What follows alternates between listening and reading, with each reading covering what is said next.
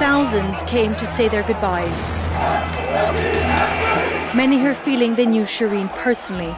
That's how much she connected with her audience, telling the story of her people, and now becoming the story.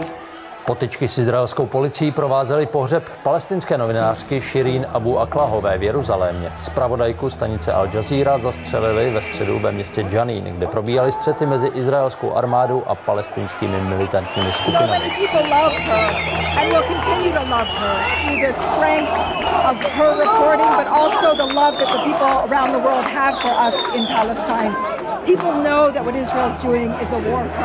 Společné vyšetřování s Izraelci Ramallah odmítl. Zpravodajku katarské televize Al Jazeera zabila ve středu kulka při izraelské razii na západním břehu. Palestinci obvinují z vypálení smrtelné střely izraelské vojáky. 51letou Abu Aklovou zasáhla ve středu kulka do hlavy.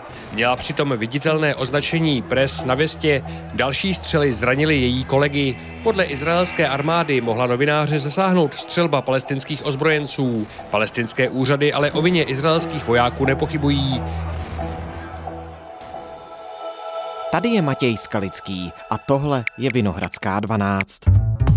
Izraelští těžkooděnci, mlácení obušky a pohřeb americko-palestinské novinářky televize Al Jazeera.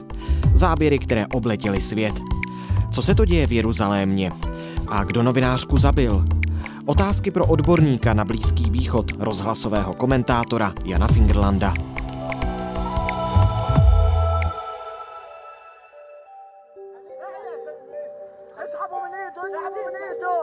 Dnes je úterý 17. května.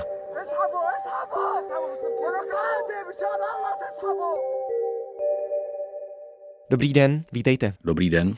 Co přesně se stalo na pohřbu novinářky televize Al Jazeera Shireen Abu Aklehové v Jeruzalémě? Na těch záběrech, a je vlastně několik záběrů z různých úhlů, takže si to můžeme promítat trochu jako videohru, vidíme v zásadě dvě věci.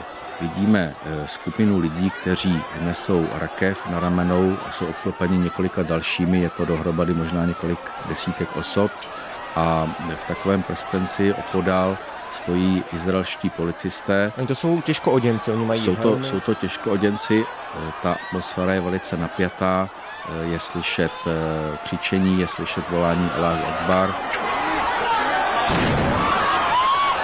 A v tomto napjatém okamžiku se ti policisté rozběhnou a začnou být lidi v okolí té rakve.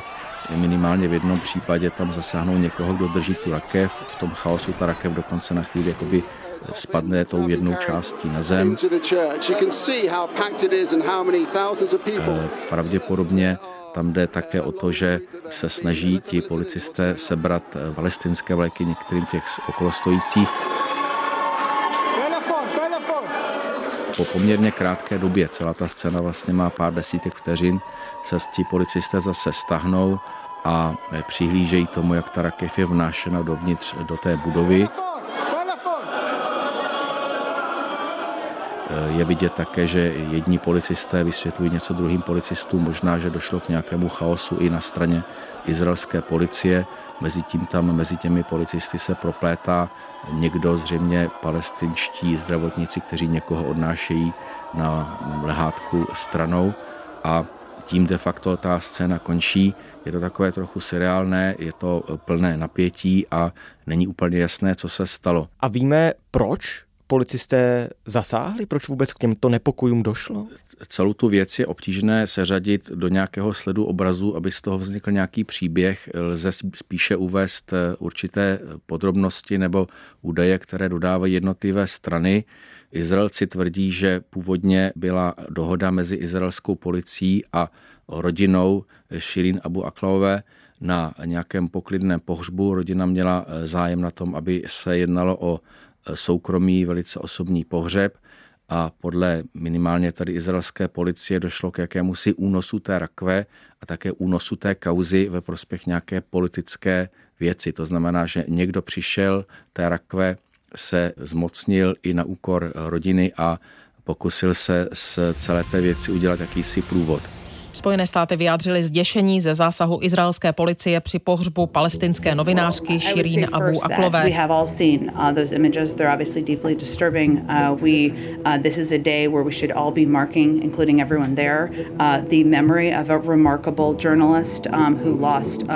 Podobně reagovala i Evropská unie. Policisté na kamerových záběrech bijí účastníky pohřbu a berou jim palestinské vlajky. Svým zákrokem málem způsobili převrácení rakve s ostatky zemřelé. Izraelská policie ale tvrdí, že jednala v zájmu rodiny zastřelené novinářky. Americký ministr zahraničí Antony Blinken uvedl, že každá rodina má právo na důstojné rozloučení se svými milovanými. Odsoudil přitom zasahování izraelské policie proti pohřebnímu procesí. Policie ale tvrdí, že jednala právě ve prospěch příbuzných Shireen Abu Aklové.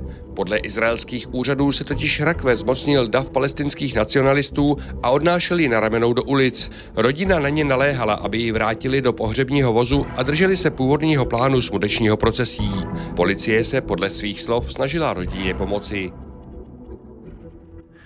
Další takový detail, který lze vyčíst minimálně z těch otevřených zdrojů, je, že izraelští policisté pravděpodobně jednali na základě příkazu, který nebyl úplně rozumný v tu chvíli, to jest příkazu, aby zabavovali palestinské vlajky. Takový příkaz padnul, který je zvláštní, protože na jiných mnoha demonstracích, při kterých se nezasahuje, se palestinské vlajky nosí. Není jasné, proč v tomto případě tedy policie přistoupila k takovému opatření. A na těch záběrech je vidět, že některé ty vlajky jakoby mizí v tom davu, zároveň některé jiné palestinské vlajky tam nadále visí. V každém případě bylo zvláštní dát ten příkaz v tuto chvíli. Podle některých izraelských novin řídil tu akci důstojník, který nebyl na místě, to znamená nevyhodnotil správně celou věc. V izraelských novinách ten zásah je hodnocen jako velice problematický a mimo jiné také politicky velice nevýhodný, protože vlastně podtrhl zase ten palestinský nebo ten antiizraelský narrativ. To znamená, že brutální síla nějakým způsobem zasahuje proti míromilovným lidem, to jest například pohřbu té novinářky.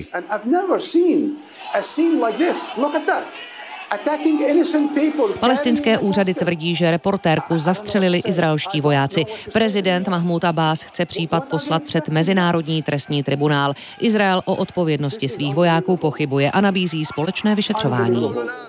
Společné vyšetřování s Izraelci Ramalláh odmítl. Palestinská samospráva nevyhověla ani žádosti izraelské armády o poskytnutí smrtící kulky a prostřelené přilby zabité novinářky. Předměty měly pomoci s určením, odkud střelba přišla. Izraelská armáda tvrdí, že střela mohla vyjít od palestinských ozbrojenců.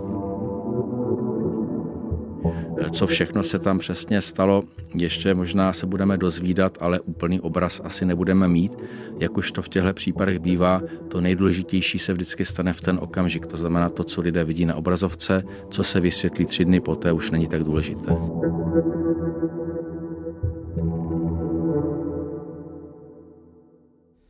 No, my bychom se možná měli dostat úplně na začátek těchto vyhrocených dní v Izraeli, totiž jak vůbec došlo ke smrti Shireen Abu Aklehové.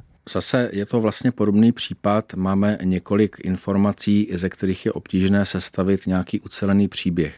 To, co je jisté, je vlastně jenom skutečnost, že Shireen Abu Aklehová při izraelském zátahu v Jeninu zemřela střelnou ranou. A to je vlastně jediná jistota, od které se potom vyvíjí různé narrativy. Honzo, Jenin to je město na západním břehu Jordánu. Jenin je město na západním břehu Jordánu, je to palestinské město, které dlouhodobě má mezi těmi palestinskými městy pověst jakéhosi sídla mnoha ozbrojenců, abych to řekl neutrálním způsobem, opakovaně tam Izraelci zasahovali. Je to prostě neklidnější a nespokojenější místo než třeba některá jiná palestinská města. Armádní razie proti ozbrojeným gengům na západním břehu vyvolala série útoků proti izraelským civilistům. Právě z Janinu, kam se často neodvažuje ani palestinská policie, pocházejí někteří z jejich pachatelů. Takže smrt Shireen Abu Aklehové je vlastně jediná jistota, od té se vyvíjejí různé verze podle toho, jak kdo ten příběh vypráví. Palestinská strana a řada médií ve světě v podstatě převzala tvrzení, že Shireen zemřela poté, co jí Izraelci zasáhli. Zároveň se liší různé verze. Někdo tvrdí, že se jednalo o zbloudilou kulku, někdo říká, že to byl důsledek rozhodnutí nějakého izraelského vojáka, který na ní vystřelil, mluví se třeba o snajprovi. Někdo tvrdí, že je to přímo izraelská politika, případně, že někdo musel dát k takové střelbě příkaz. Jsou to všechno spekulace, které vlastně se neopírají o žádné konkrétní důkazy.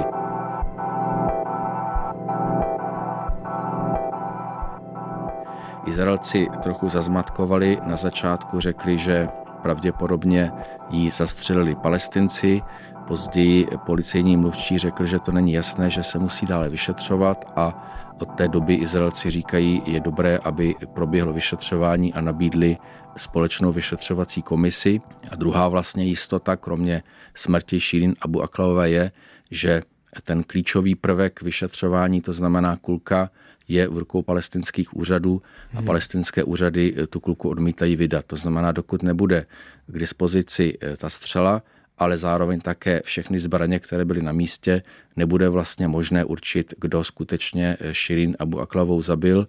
A i pokud se bude vědět, jestli to byla střela z izraelské nebo z palestinské zbraně, bude těžké určit, za jakým účelem nebo proč vlastně zemřela, jestli to byl omyl nebo něco podobného.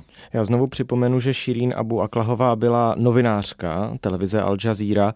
Víme, co v Jeninu dělala a zda třeba v momentě té smrti měla na sobě presvestu, to znamená, byla označena jako novinářka? Byla na místě, kde Izraelci podnikali zátah proti palestinským ozbrojencům. Nebyla právě náhoda, že se to odehrávalo v Jeninu, protože tam je základna některých z těchto skupin.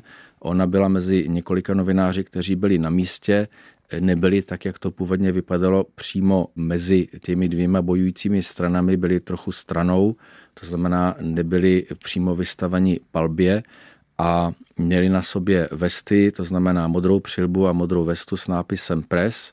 Jestli to bylo vidět nebo ne, nevím. A v nějakém okamžiku se ukázalo, že Shireen Abu Aklehová byla zasažena do hlavy a její kolega z jiného palestinského listu, ten byl zasažen do zad, ten přežil. Ta novinářka byla odvezena do nemocnice ve východním Jeruzalémě a tam zemřela. V podstatě se jedná o smrt novinářky, která by samozřejmě vždycky byla smutná nebo tragická, ale v tomhle případě se z toho stala ještě velice politická věc.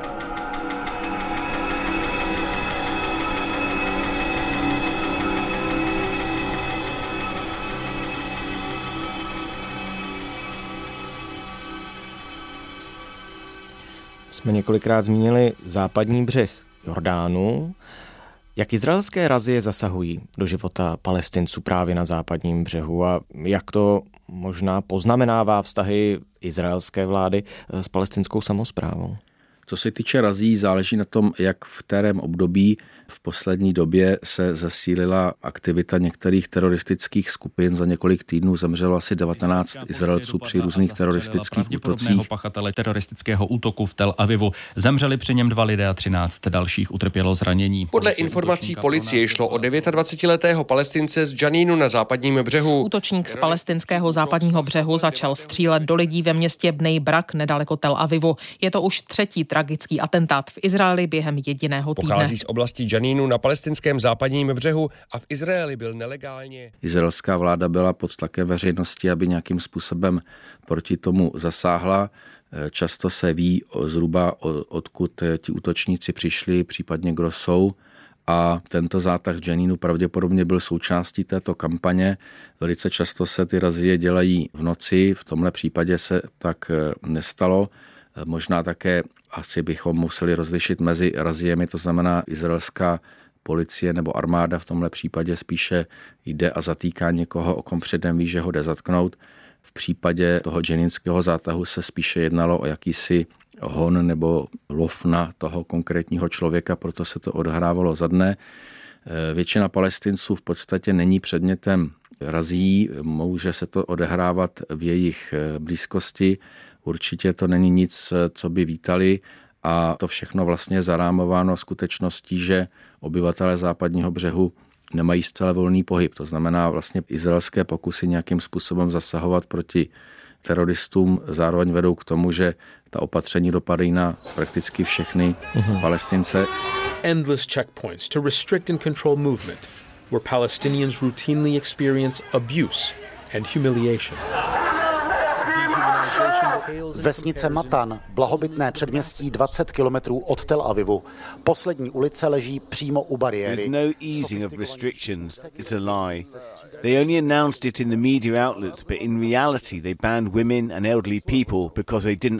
Načerno za prací do Izraele, bez čekání, bez poplatků. Židovský stát bariéru opravuje. 20 let stará stavba teď v důsledku vlny útoků ožívá a opět rozděluje krajinu a lidi. A co se týče styků s palestinskou samosprávou, ta je v takovém velice komplikovaném postavení, protože samozřejmě oficiálně protestuje proti jakýmkoliv izraelským zásahům, nějakým způsobem jí to poškozuje v očích palestinské veřejnosti, ale zároveň palestinská autonomie, zejména úřady v rukou hnutí Fatah, jsou si velice dobře vědomi, že v okamžiku, kdy Izraelci přestanou bojovat proti Hamasu na západním břehu, tak dříve nebo později Hamas se ujme vlády na západním břehu. To znamená, oni sice jsou nespokojení, ale zároveň vědí, že to je pro ně jediný způsob, jak setrvat u moci.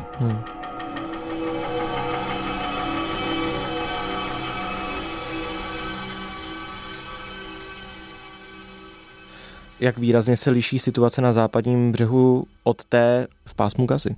Ten palestinský svět je vlastně rozdělen na, řekněme, 3 světy. Jeden svět by byl ten svět palestinského exilu, to znamená v mnoha zemích, zejména v okolních zemích, především Libanonu, případně Jordánsku. Takový druhý palestinský svět by byl ten západní břeh, tam vlastně vládne palestinská autonomie, která je převážně v rukou toho hnutí Fatah, které obvykle je považováno za umírněnější a do určité míry spolupracuje s Izraelem. A tím třetím světem by byla Gaza.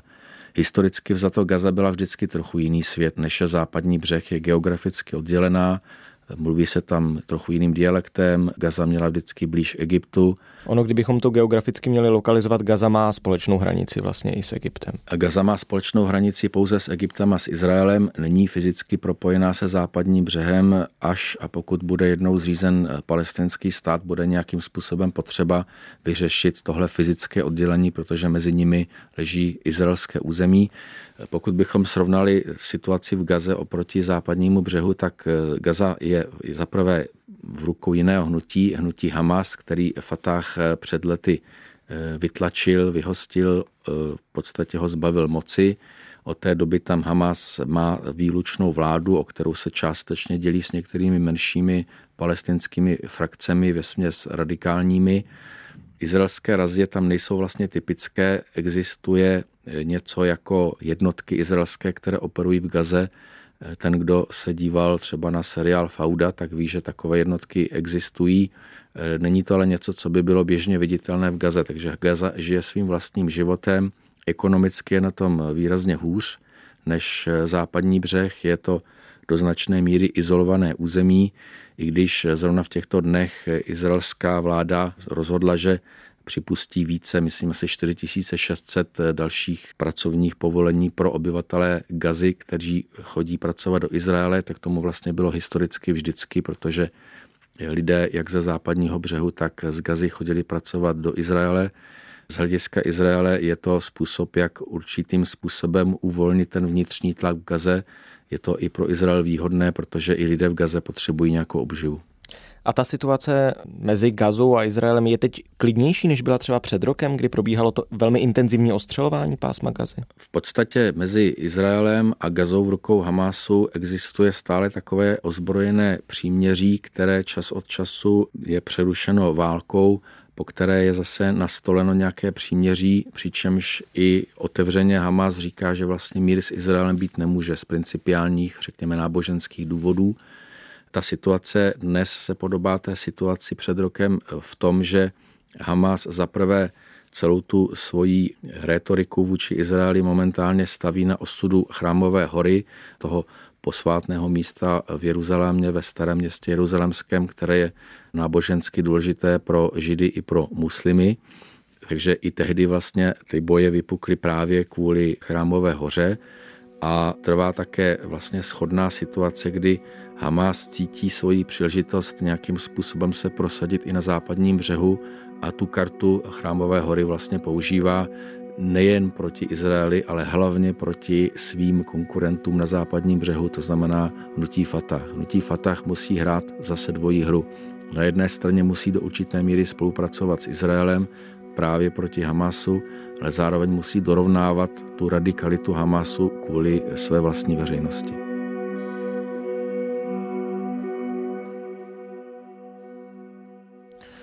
Když se ještě vrátíme na začátek našeho společného rozhovoru, totiž ke smrti Shireen Abu Aklehové, tak jak už jsem řekl, ona pracovala pro televizi Al Jazeera, tedy arabskou televizi sídlící v Kataru. Myslíte, že to bude mít nějaké třeba i důsledky na vztah Izraele a Al Jazeera, respektive na to, jak budou třeba novináři Al Jazeera teď referovat o palestinsko-izraelském konfliktu? Nejsem si jistý. Novináři z Al Jazeera byli vyhoštěni z některých arabských zemí, protože vlastně v arabském světě soupeří několik velkých televizí, především dvě. Al Arabiya, která má blíž, řekněme, k saudsko-arabským zájmům a obecně k tomu sunnicko-arabskému světu. V určitém ohledu bychom mohli říct, že je umírněnější. A pak je tady Al Jazeera, která je katarská, a to znamená, že má větší pochopení pro zájmy Iránu a má větší pochopení pro zájmy muslimského bratrstva. To znamená, je v přímém konfliktu se zájmy států, jako je Egypt nebo Saudská Arábie. A některé arabské státy se rozhodly, že například zruší pobočky Al Jazeera ve svých státech. Nemyslím si, že to Izraelci udělají, ale myslím si, že se prohloubí nějaká nedůvěra mezi, řekněme, izraelskými úřady a představiteli Al Jazeera. A co se týče konkrétních osobností, tak Shireen Abu Aklehová byla rodačka z toho místa, sice studovala v Jordánsku, pobývala ve Spojených státech, proto byla také americkou občankou, ale v podstatě ona byla domácí novinářka. Byla to zároveň novinářka, ale zároveň byla vnímána jako součást palestinského národního odboje proti Izraeli. V tom vlastně možná jako je jeden z problémů jejího postavení jakožto profesionálky. Tak moc krát díky za přiblížení dění na Blízkém východě. Děkuji, nasledanou. Komentátor Jan Fingerland shrnul vše podstatné kolem smrti Shireen Abu Aklehové. K jedné mezinárodní reakci jsme se přeci jen ale nedostali. Minulý týden zastřelení 51leté novinářky Al Jazeera, která dlouhá léta informovala o izraelsko-palestinském konfliktu, odsoudila Rada bezpečnosti OSN a současně vyzvala k nestrannému vyšetřování. Stanovisko podpořili i Čína a Rusko. Vymohli si ale odstranění části textu o důležitosti novinářské práce v krizových oblastech a o svobodě médií. S odvoláním na diplomatické zdroje to uvedla agentura AFP. Z Vinohradské 12 je to dnes všechno. Jsme na webu irozhlas.cz, můjrozhlas.cz a ve všech podcastových aplikacích. Každý všední den nová epizoda. Naslyšenou zítra.